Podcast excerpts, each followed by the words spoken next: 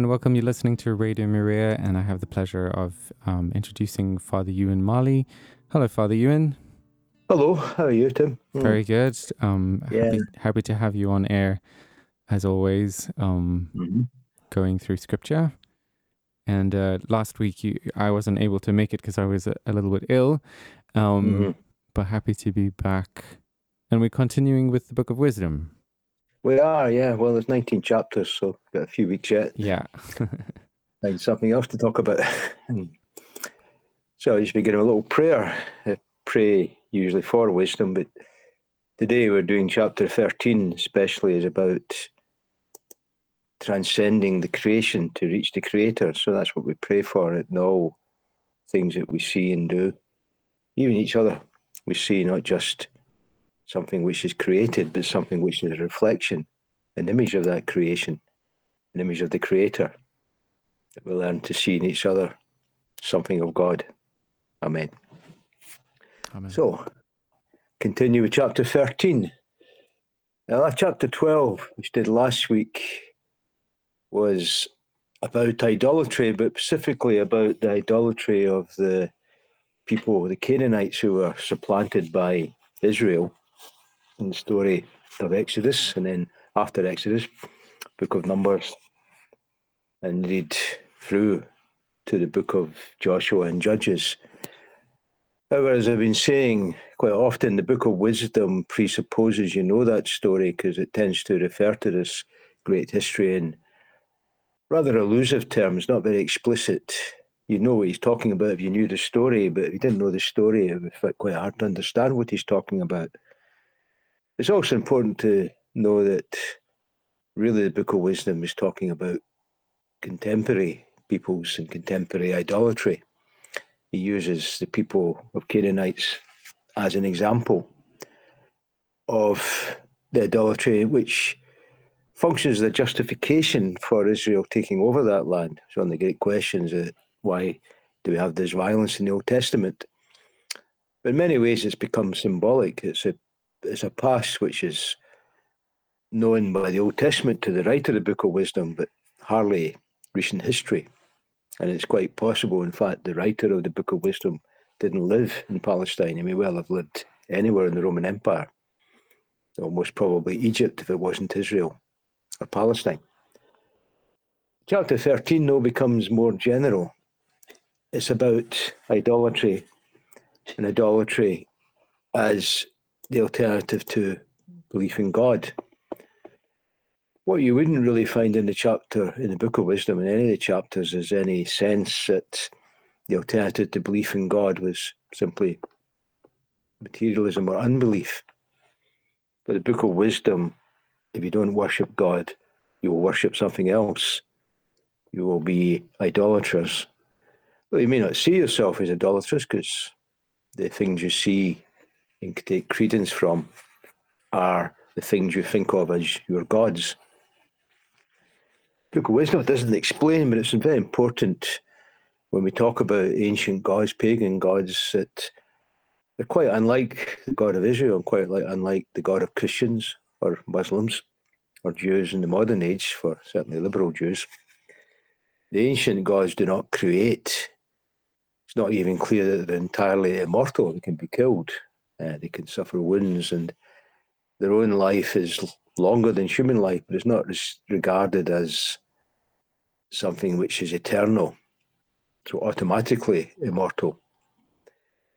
Equally, not everybody would simply see them as extensions of human beings, not just human beings who live longer and are more powerful. They, they're used in many ways, they're used as images or personifications of the aspects of life. So Aphrodite, of course, is love, but also fertility. We would never understand an ancient world a love that wasn't about fertility. So the growth of all living things. Ares or Mars in Latin is god of war, but he's also the god of conflict and the god who represents in some ways the need to assert justice. They're used in that way. And then there's the Platonists for whom, in fact, this gods are certainly symbol, but they're symbols of something very elusive, some sense of the beautiful, the good, the true, not as explicit as other pagans.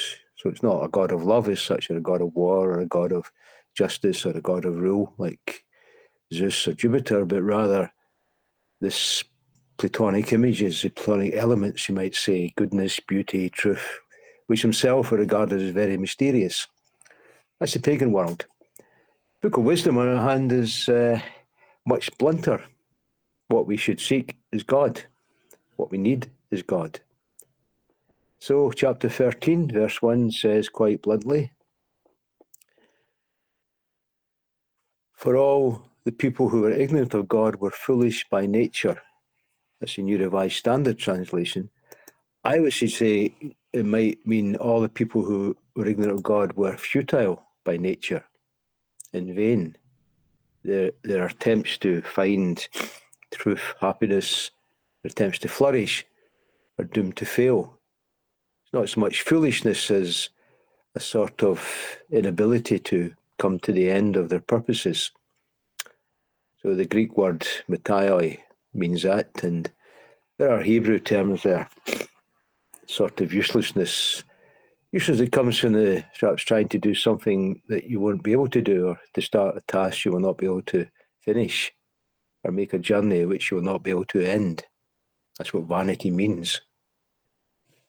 So all the people who are ignorant of God, who had no knowledge of God, a sort of unknowingness of God, as he would say, which we say ignorant. We're unable from the good things that are seen to know the one who exists, nor did they recognize the artisan while paying heed to his works. Now, an earlier question when I've been talking about the Book of Wisdom is to what extent it influences the New Testament. Hard to say. I think the language of the Book of Wisdom, some of the strange, unusual words in his Greek, do occur in the New Testament, but that doesn't mean to say they're quoting from Book of Wisdom. It does suggest there's a common world there. What I've just read from the Book of Wisdom is worth comparing with St. Paul's letter to the Romans, chapter 1, verses 20 to 23. And I'll read that out, and then as we read the rest of chapter 13 of Wisdom, you can make your own mind up about how similar they are, how connected Paul says, Ever since the creation of the world, his eternal power and divine nature, invisible though they are, been understood and seen through the things he has made. So they are without excuse. Or I might say they, they cannot have a defense. For though they knew God, they did not honor him as God or give thanks to him, but they became futile in their thinking and their senseless minds were darkened. Claiming to be wise, they became fools and they exchanged the glory of the immortal God for images resembling a mortal human being, or birds, or four footed animals, or reptiles.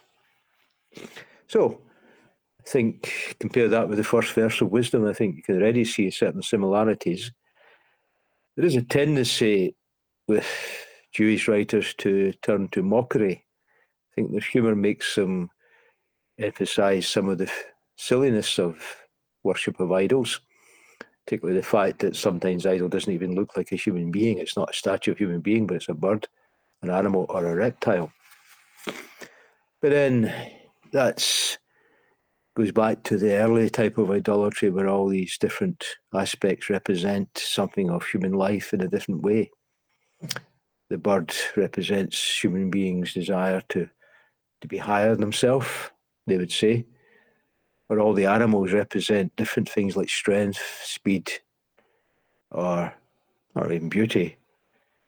Reptiles, well, it's a strange one. Um, in Virgil, the one of the great moments is when Aeneas buries his father, and this highly coloured snake appears from nowhere, and this is seen as a good sign. So, well, if you think so, I don't know. Personally, I wouldn't find a gigantic snake was a good sign, but uh, perhaps different attitudes then just describe it as beautiful and highly coloured. And uh, Aeneas is actually a bit astonished at this rather than delighted, but he certainly doesn't seem to dislike snakes. And of course, one of the images of Rome was the dragon, which, by the way, is why the dragon is the uh, national symbolic animal of Wales, because uh, Wales people, Welsh speaking people, go back to the Britonics who saw themselves as the embodiment of Roman civilization against these pagan Anglo Saxons. So, you know, there are different ways of interpreting it, but Jewish writers just think it's silly. They just think it's absurd that make these images of animals and human beings and then worship them. So back to of wisdom. Um, get to there. Ch- chapter 13, verse 2. They suppose that either fire or wind or swift air or the circle of the stars or turbulent water or the bright lights of heaven were the gods that ruled the world. And there, I think you might say Book of Wisdom is a little bit more open to the pagan idea than St. Paul. Is fire, wind, swift air, or circling air. The fact that the circles travel in the sorry, the fact the stars travel in a circle, or even the greatness of the sea and the skies are at least more plausible gods. But at this point, he's talking about pagan worship, which worships the creation, the sea. Later on, he'll then say, yes, but they also create their own idols, which is even worse, the work of your own hands. Wisdom then goes on. If through delight in the beauty of these things, people assume them to be gods, let them know how much better than these is their Lord, or for the offer of beauty created them. The people were amazed at their power and working let them perceive from them how much more powerful is the one who formed them. From the greatness and beauty of created things comes a corresponding perception of their creator. That's very similar to Paul. The things that are not seen. We can see other things. There's a difference, so St. Paul's Romans seems to presuppose that the primeval belief was actually in one God, that the people have turned away from that. There's much speculation and commentaries in Paul about why he thinks that and whether that was a widespread belief, but doesn't seem to be a belief in wisdom. And he doesn't seem to think that we began that way, be, you know, believing in one God and then fell away. And then you'd have to say, well, when would that have been? there is obviously a sort of unity in the first chapters of Genesis before the call of Abraham. The, the people there have a direct relationship to God of sorts, but then they turn away from it. They refuse to listen to God. They disobey his commandments in various ways. But Paul might be thinking of that, but the book of wisdom doesn't seem to go back to that. It doesn't really assume that there was some fundamental belief in God that had been lost. Rather, it shows how they don't come towards God, they don't build themselves up from seeing created things to the God who made them. I also say myself that believing in God in one way makes the world and creation more beautiful. Another way, it makes it less beautiful. It makes it more beautiful in the sense that you can trust in the beauty of the world if you believe it's created think about so some people will say, and I've, I've read people say this, that the beauty of the world is illusory. It's really caused by nature. So flowers aren't beautiful. Flowers are just bright things that attract insects, and we therefore share in the attractiveness of them. You might say, well, we're not insects. We might also say that, well, that doesn't stop them being beautiful. It just means that everything is part of a greater whole, all interconnects flowers attract us, we see the beauty in them. That sense, believing in God makes us more confident that the beauties of the world are indeed beautiful and not an illusion. We're impressed by mountains, by seas, by rivers, small streams, we're impressed by rainbows, clouds in the sky and the many different colours. That's because God made them. However, it's also true that the beauty of created things is not satisfying, it's not adequate to our own happiness. We seek something greater. I think that belief in God and very much among those who are called to a life of prayer, particularly those who might say live in a sort of mystical prayer, there's a great longing for a greater beauty which this world cannot give, the beauty this world cannot have. In that sense, the world becomes less beautiful. We seek something else that's my own opinion, but I think you know there's it's implied in this meditation of the Book of Wisdom about creation and how creation should lead us to God. So I think now time for a bit of music, perhaps. Yes, indeed. We're going to listen to Indescribable by Chris Tomlin.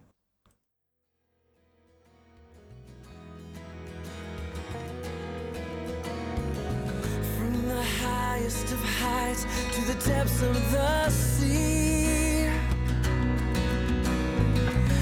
Creation's revealing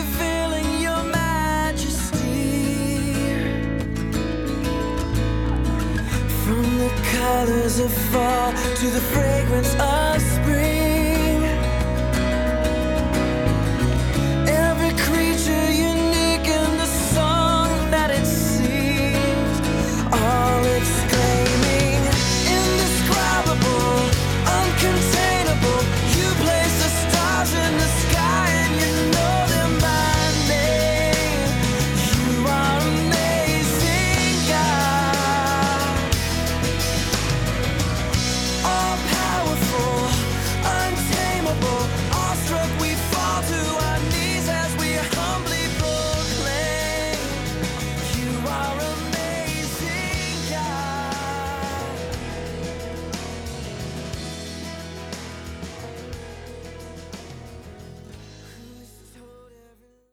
So we move on with chapter 13 now.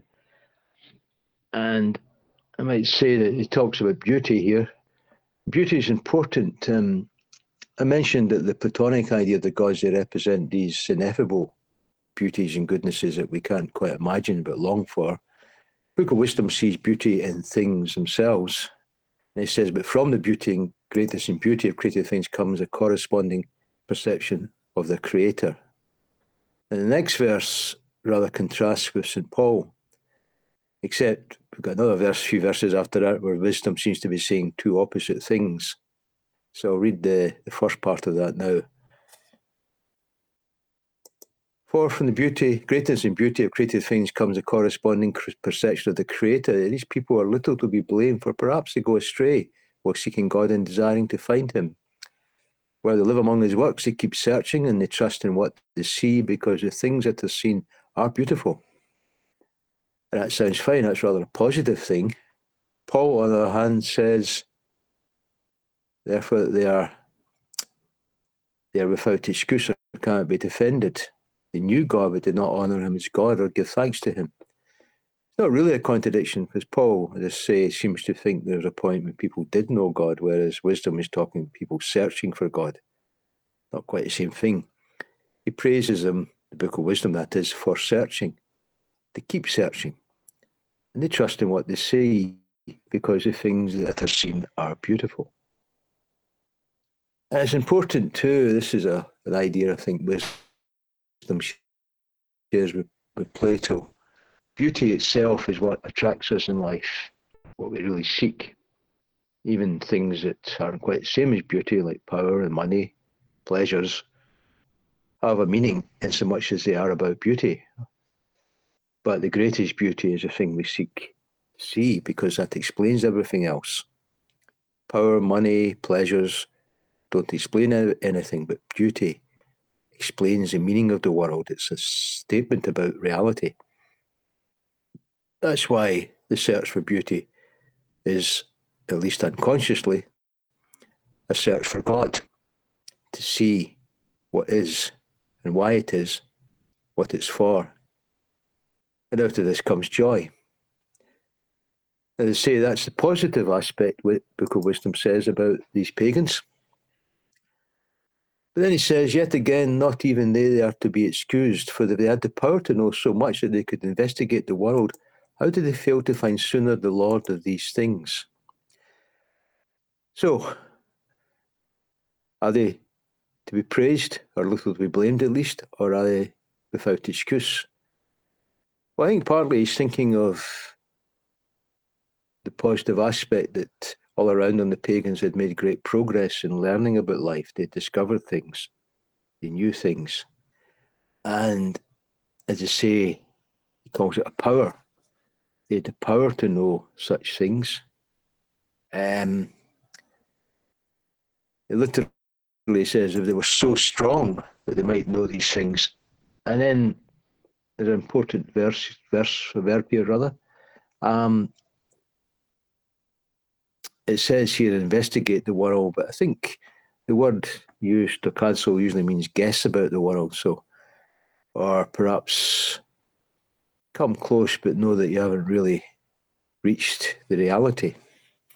So I would think New Revised Standard Version is a bit stronger than wisdom here. It's about guessing about reality, but good guesses, you know, informed guesses, educated guesses. It says, of course, if they're so good, then they should have got to God. So even the criticism contains a certain amount of praise, certain acceptance of something to be impressed by in human beings, that they have this power to investigate, this power to discover, to uncover the secrets of the world. But as he said, they should go further. And then Book of Wisdom makes another turn towards the sense that we are having power, we misuse it. And this is when we turn to the idea of idolatry of things which are created. Remember, the chapter 13 begins with the idolatry of the things which human beings haven't made but are impressed by. But I've also examined, understood, they, they examine the stars, they become very good at predicting things like eclipses. They sometimes linked the nature of the skies to the weather or forthcoming weather. So clever, but that cleverness can be a trap because it makes you think when yourself is clever, and after a while, it's not the things that you're cleverly discovering, but rather the fact that you're clever, which becomes important. Self worship, self wonderment. So he goes on, but miserable if their hopes set in dead things are those who give the name gods to the work of human hands, gold and silver fashioned with skill, likenesses of animals are a useless stone, or the work of an ancient hand. Uh, and there he's looking back at the fact that some of these things at least are old. And you know old things always seem more impressive because they're old. We're, we're always impressed by ancient things. But the point is that there are work of human hands so it's a more it's a more dangerous kind of idolatry and it's also one that you can feel or the book of wisdom can certainly feel more contempt for. You know you, you can understand worshipping sun, the moon, and the stars. These are mighty objects and beautiful objects, but you know things you make for yourself. And the rest of the chapter really um, becomes an analysis of that. I say, there is this tendency to humour and mockery, so not always fair, but mockery itself can sometimes tell you truths which we hide from otherwise. Skilled wood, woodcutter, woodcutter may saw down a tree easy to handle and skillfully strip off all its bark, and then with pleasing workmanship make a useful vessel that serves life's needs, and burn the cast off pieces of his work to prepare his food and eat his fill. And you notice how he's praising skills there, you know, skillfully, pleasing workmanship, and also you say obviously making things is good because we make them for good purposes. But then the cast off piece the piece is not used, useful for nothing, a stick crooked and full of knots. He takes this and he carves it with care in his leisure and shapes it with skill gained in idleness. He forms it in the likeness of a human being, some worthless animal, giving it a coat of red paint, colouring its surface red and covering every blemish in it with paint. I notice leisure, idleness. Part of the problem is that, you know, once we have time to play with, we start doing irrational things. That old saying, the devil finds work for idle hands. The red paint is a very specific type of paint often used for idols to make it seem human, but a sort of divine human. The red is a deeper, shinier red than human beings' skins have. He makes a suitable niche for it, sets in the wall, and he fastens it there with iron takes thought it so we not fall because he knows that it cannot help itself. It's only an image and has need of help. Another part of his point is that clearly, no matter how much they venerate this image, no matter how much they treat it as a god, deep down they know it isn't. Deep down they know that no, it's it's not the true God, and it's not even a God at all because they have to look after it. They carved it. They say fasting with iron. He's referring here to some Old Testament depictions of idols. He says, "Why would you fasten with iron? Because you know it can't even stand up on its own." So it's it's a contradiction. It's the rationality, and that irrationality is itself the source of the human being becoming conflicted in themselves. They're looking for something in a place where they know they can't find it. So the idolatry is not just wrong because it's a mistake, it's wrong because it's a contradictory mistake. It's it's believing something and not believing something at the same time. It's it's thinking something is true but denying it's true. And that's a really profound irrationality. That's really destructive. And yet all around, you can see this is exactly what people were doing. This, this strange sort of double belief.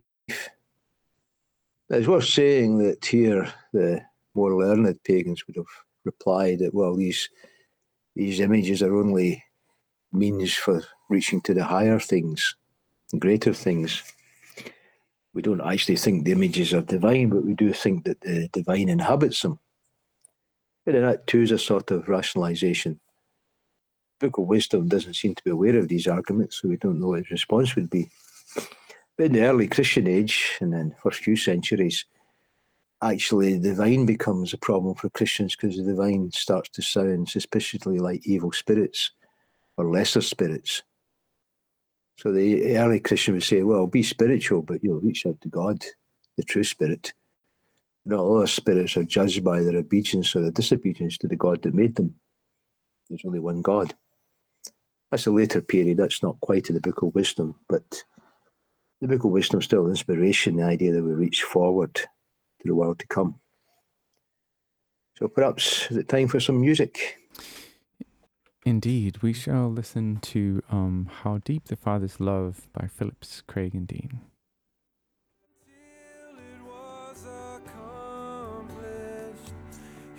dying breath has brought me to life.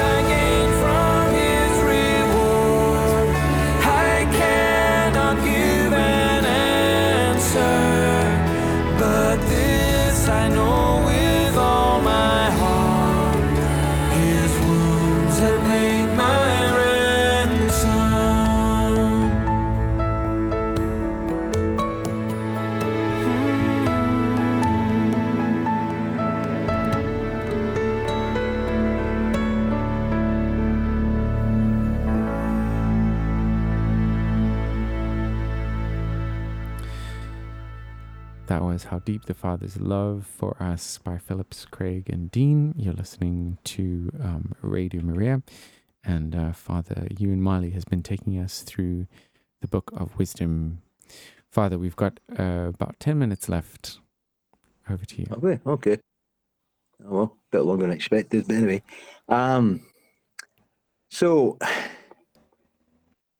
we finish in with this continuous this continuation rather of uh, Book of Wisdom's criticism of idolatry. I just said that there's a sort of contradiction in the belief of those who use idols. So it's interesting though, he's a bit sympathetic to what the pagan is looking for. And it's the last few verses of chapter 13. When he prays about possessions, I think actually I would translate as getting things and marriage and children, his marriage and children, he's not ashamed to address a lifeless thing. There, I think the Book of Wisdom is admitting that these images are often embedded in the sense of the personal quest for a good life, which is also a married life, a life with children. So, you know, possessions and his weddings, or wedding, it says weddings, so various people marry, and children. He prays and he's not ashamed to speak to this thing which is without a soul or a life of its own. And then there's a contradiction here, you know, translate for myself. It's concerning health, he calls on what is weak. Concerning life, he treats as worthy what is dead. And concerning help, he he prays or he petitions that which is hopeless or in, incapable, incap- inc- I would say incapable itself, um, unable to do anything. So it's a rather odd word. You got lots of odd words in the Book of Wisdom. And as regards making a journey, he is calling something which cannot even use its legs, can't even walk. So concerning gaining things or making things or things that you can get with your hands he asks the thing which is most incapable of doing anything with his hands to do something well. Here in the Greek, he's using uh, two different forms of the same word, uh, an unusual word, but a word that means to do things, to do good things, do things well. It gives us the word drama, actually. Greek word drama means doing something, but doing something really worthwhile, something impressive. So more than just doing. I mean, accomplished perhaps might be a way of translating it. So he's deliberately contrasting the, the, the different contradictions between what the idolater seeks and also the fact that he seeks the things which uh, the idol itself is a not just nothing to do with this, but actually almost the opposite of what he seeks. You know, you're looking for life, so you ask something which is dead. The wood, remember, is a cast off piece of wood. It's, it's already dead because it's been cut down, but it's also itself is just what's left over. That in itself wouldn't seem to be the most usual practice. There's no reason to think that idols are made of leftover wood, but I think Book of Wisdom just wants to emphasize that stuff that basically is useless, the idolater wants to make useful. And you see the point of that, you know, let's do something with this wood rather than throw it away. But because what he does is disastrous because in doing it, he tries to make it something more than it is. As I say, falls into a contradiction.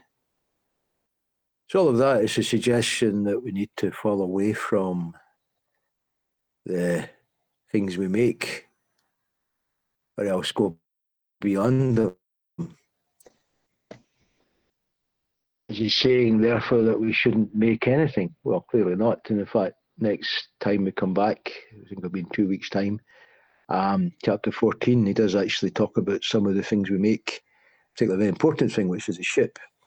And it has some interest in Christian iconograph- iconography uh, because the piece of wood that goes through the sea and carries you was used by some writers as a symbol of the cross but that's really stretching the, the meaning of the Book of Wisdom.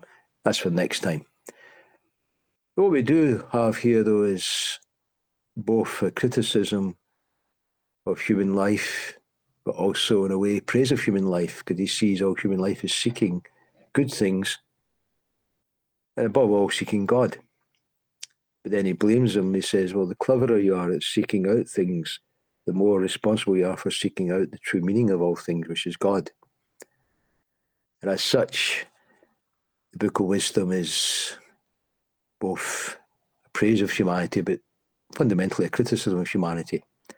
The warning of the dangers of humanity, particularly when we're doing well, particularly when we think we have achieved things that we're liable to fall into idolatry. More modern question is it true that if you fall away from God, you will not become a pure atheist as such, but rather an idolater?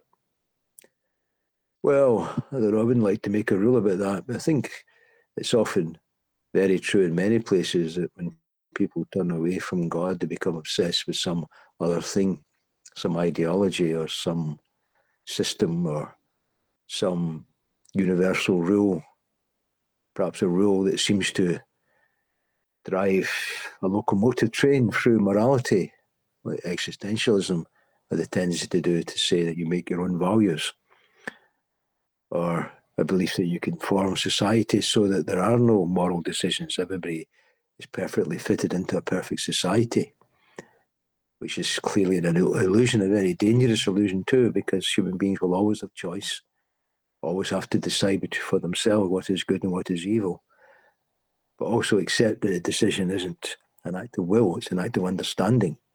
You must know what is good and evil. You must know what the truth is. So, yeah, I think it's true that many alternatives to belief in God have been idolatry, but I wouldn't want to go far as to say that there's no such thing as pure atheism. Just I don't think it's ever very pure. I think we do have a tendency to worship a need to have something greater than ourselves. So it's difficult and idolatry is still a great threat in the modern world, only it's a more disguised idolatry, more an ideological idolatry or a worship of ideas to the extent of making us reject the most obvious moral notions. So I think we can leave it there and uh, come back next time and say chapter 14. Yes, indeed. Um, thank you so much, Father Euan. It's been wonderful. Um, we won't see you next week as we will be having the the marathon um, and okay. uh, that's our big our fundraiser for for Radio Maria, which I'm sure our listeners have heard much about. But we will see you the week after that, and we very much look forward. Okay, to I'll be fine. I'll be there. Okay. Thank you so much.